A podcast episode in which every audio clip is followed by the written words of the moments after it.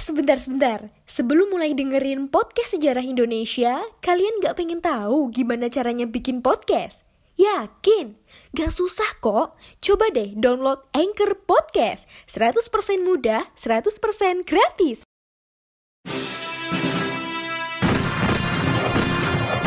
Saya berbicara di sini sebagai penyambung lidah rakyat Indonesia.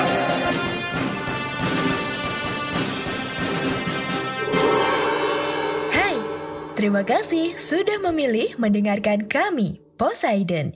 Podcast yang bikin kalian gagal move on.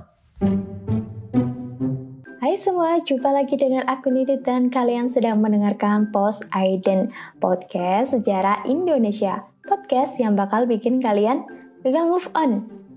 Kalian pasti nggak asing kan dengan salah satu pahlawan dari Sumatera, yaitu Tuanku Imam Bonjol. Nah, wajah beliau ini ada di uang Rp5.000. Nah, Tuanku Imam Bonjol itu disebut sebagai pahlawan karena perjuangannya melawan penjajahan di Indonesia, di mana perlawanan tersebut dikenal dengan Perang Padri. Ayo, siapa yang belum tahu Perang Padri? Mau tahu lebih lengkapnya? Let's listen up. Sebelum kita bahas Perang Padri, kalian harus tahu dulu nih, kaum Padri dan kaum adat di Minangkabau. Nah, kaum Padri itu adalah orang-orang yang melakukan gerakan pemurnian ajaran Islam di Minangkabau. Mengenai sebutan Padri, ini sesuai dengan sebutan orang Padir. Di Aceh Padir sana, itu merupakan tempat persinggahan para jamaah haji Indonesia yang ingin melakukan perjalanan haji sampai ke Arab. Sedangkan orang Belanda menyebutnya dengan padri yang dapat dikaitkan dengan kata padre dari bahasa Portugis untuk menunjukkan orang-orang Islam yang berpakaian putih. Sementara kaum adat di Sumatera Barat memakai pakaian hitam, di mana orang-orangnya ini masih memegang teguh budaya Minangkabau dan budayanya itu belum kemasukan budaya Islam, jadi bertolak belakang dengan ajaran Islam. Perang Padri terjadi di tanah Minangkabau, Sumatera Barat pada tahun 1821 sampai 1837. Perang ini bermula adanya pertentangan antara kaum Padri dengan kaum adat dalam masalah praktik keagamaan. Pertentangan itu dimanfaatkan sebagai pintu masuk bagi Belanda untuk campur tangan dalam urusan Minangkabau. Perlu dipahami ya, sekalipun masyarakat Minangkabau sudah memeluk agama Islam, tetapi sebagian masyarakat masih memegang teguh adat dan kebiasaan yang kadang-kadang tidak sesuai dengan ajaran Islam. Lalu bagaimana sih ajaran Islam bisa masuk ke tanah Minangkabau? Bermula pada abad ke-18 telah datang seorang ulama dari kampung Kota Tua di daratan Agam sana. Nah, karena orang ini berasal dari Kota Tua, maka ulama itu terkenal dengan nama Tuanku Kota Tua. Nah, Tuanku Kota Tua ini melihat realitas masyarakat Minangkabau yang sudah menyimpang jauh dari ajaran Islam, sehingga ia mulai menyebarkan ajaran Islam dengan dibantu oleh muridnya, yaitu Tuanku Nan Renceh. Kemudian pada tahun 1803 datanglah 3 orang ulama yang baru saja pulang dari haji, yaitu Haji Miskin, Haji Sumani, dan Haji Piabang. Mereka melanjutkan gerakan pemurnian pelaksanaan Islam seperti yang pernah dilakukan oleh Tuanku Kota Tua. Kaum Padri ini menentang praktik kebiasaan dari kaum adat yang memang dilarang dalam ajaran Islam, seperti berjudi, menyambung ayam, minum-minuman keras. Kaum adat yang mendapat dukungan dari beberapa pejabat penting kerajaan ini menolak gerakan Padri. Terjadilah pertentangan antara kedua belah pihak. Pada tahun 1821, Belanda yang telah diberi kemudahan oleh kaum adat berhasil menduduki daerah Simawang. Di daerah ini telah ditempatkan 2 meriam dan 100 orang serdadu Belanda. Tindakan Belanda ini ditentang keras oleh kaum Padri pada tahun 1821. Maka meletuslah yang namanya Perang Padri. Perang Padri itu dapat kita katakan terjadi selama 2 periode. Kenapa 2 periode? Karena lawan dan kawan yang berbeda. Nah, kita bahas yang periode pertama dulu. Perang Padri yang pertama merupakan perang yang berlangsung antara kaum ulama atau padri dan kaum adat.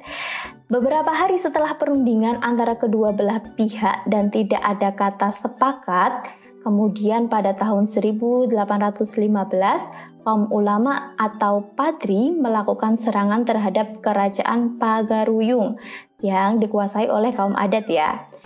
Serangan yang dilakukan oleh kaum padri itu dipimpin oleh Tuanku Pasuman. Serangan berlangsung membuat Sultan Arifin Muningsyah kalah dan melarikan diri dari ibu kota kerajaan. Akibatnya, beliau semakin terdesak. Kaum adat kemudian meminta bantuan kepada pihak Belanda. Akhirnya dibuatlah perjanjian. Dengan melakukan perjanjian, maka kerajaan ini telah menyerahkan kerajaannya kepada pihak Belanda. Kaum adat dengan bantuan Belanda itu melakukan serangan di daerah Simawang dan Sulit Air pada tahun 1821. Tentunya atas bantuan dari Belanda ini, kaum padri itu dapat dipukul mundur dari Pagaruyung. Langkah selanjutnya yang dilakukan Belanda adalah membangun benteng pertahanan bernama Fort van der Capellen. Lokasi benteng tersebut berada di Batu Sangkar. Kemudian kaum padri itu bergeser ke daerah namanya Lintang. Di sana mereka menyusun kekuatan agar lebih hebat lagi dan bisa mengalahkan bantuan dari Belanda. Akibat sulitnya mengalahkan kaum padri, Belanda kemudian mengusulkan untuk melakukan gencatan senjata. Usulan tersebut disampaikan melalui residen yang berada di Kota Padang kepada kaum padri di bawah pimpinan Tuanku Imam Bonjol. Gencatan senjata akhirnya dilakukan dengan melakukan perjanjian masang, di mana Tuanku Imam Bonjol kemudian memanfaatkan masa gencatan senjata tersebut untuk memulihkan kekuatannya menjadi lebih besar. Ia juga mencoba untuk mendekati kaum adat. Dari usaha yang dilakukan inilah kemudian berhasil merangkul kaum adat. Kerjasama antara kaum padri dengan kaum adat dikenal sebagai plakat puncak pato. Lalu pada periode kedua, siapa lawan dan siapa kawan?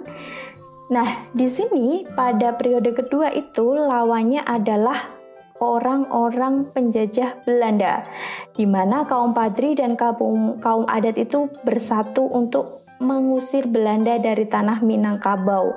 Jadi di sini kaum adat itu sudah paham bahwa Belanda itu setelah membantu kaum adat, malah dia memanfaatkan kaum adat untuk menguasai Minangkabau. Dengan bersatunya kedua kaum tersebut, maka Belanda menghadapi seluruh masyarakat Minangkabau. Langkah yang dilakukan Belanda kemudian mengeluarkan sebuah pengumuman pada tahun 1833. Pengumuman tersebut berisi mengenai tujuan kedatangan bangsa Belanda ke Minangkabau, yaitu untuk berdagang sekaligus menjaga keamanan dan tidak akan menguasai atau menjajah daerah tersebut. Ya, itu ucapannya, tapi kenyataannya lain ya. Lantas, Belanda ini juga menjelaskan bahwa mereka akan membangun sekolah, jalan dengan biaya dari pemerintah kolonial Belanda untuk kepentingan rakyat Minangkabau. Sehingga rakyat itu diwajibkan menanam kopi dan menjualnya kepada Belanda.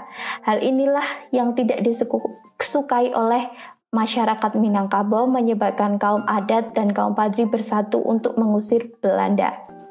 Pertempuran antara kedua belah pihak pun berlangsung dalam kurun waktu 5 tahunan. Belanda berusaha menguasai benteng Bonjol yang diduduki oleh pasukan dari kaum padri maupun kaum adat. Segala serangan yang dilakukan Belanda tidak dapat menembus benteng-benteng pertahanan tersebut. Wah, hebat kan? Sulitnya mengalahkan pasukan yang dipimpin oleh Tuanku Imam Bonjol ini membuat Belanda mengirim sebuah undangan untuk gencatan senjata. Gencatan senjata itu pun diterima oleh Imam Bonjol. Setelah mempertimbangkan dengan matang, kegiatan senjata akan dilangsungkan selama 14 hari. Artinya akan berkibar bendera putih selama kurun waktu tersebut. Tuanku Imam Bonjol kemudian diminta untuk hadir dalam perundingan tanpa membawa senjata apapun. Tempat pelaksanaan perundingannya itu di daerah Palupuh. Ternyata dalam perundingan tersebut yang dibuat oleh Belanda hanya tipu muslihat untuk dapat menangkap Tuanku Imam Bonjol. Nah, benar saja, Tuanku Imam Bonjol itu dapat ditangkap dan diasingkan di penjara ke beberapa daerah di Indonesia dalam kurun waktu yang cukup lama. Ada seperti di Cianjur, Ambon, dan Manado. Setelah diasingkan kurang lebih 27 tahun, beliau kemudian wafat tepatnya pada tanggal 8 November 1864. Wah, memang hebat ya, pasukan Padri itu dapat mengalahkan pasukan Belanda yang banyak dan dengan persenjataan yang lengkap. Dan memang benar sekali, politik adu domba itu sering dilakukan oleh kolonial Belanda dan sangat membuat keutuhan bangsa kita itu jadi melemah karena politik adu domba itu. Membuat antar suku, golongan, dan agama jadi bentrok padahal masih sebangsa. Makanya kita yang sudah merdeka ini jangan mau diadu domba oleh organisasi atau kelompok yang tidak bertanggung jawab. Oke, tetap jaga persatuan Bhinneka Tunggal Ika. Saya Ninit pamit, bye-bye.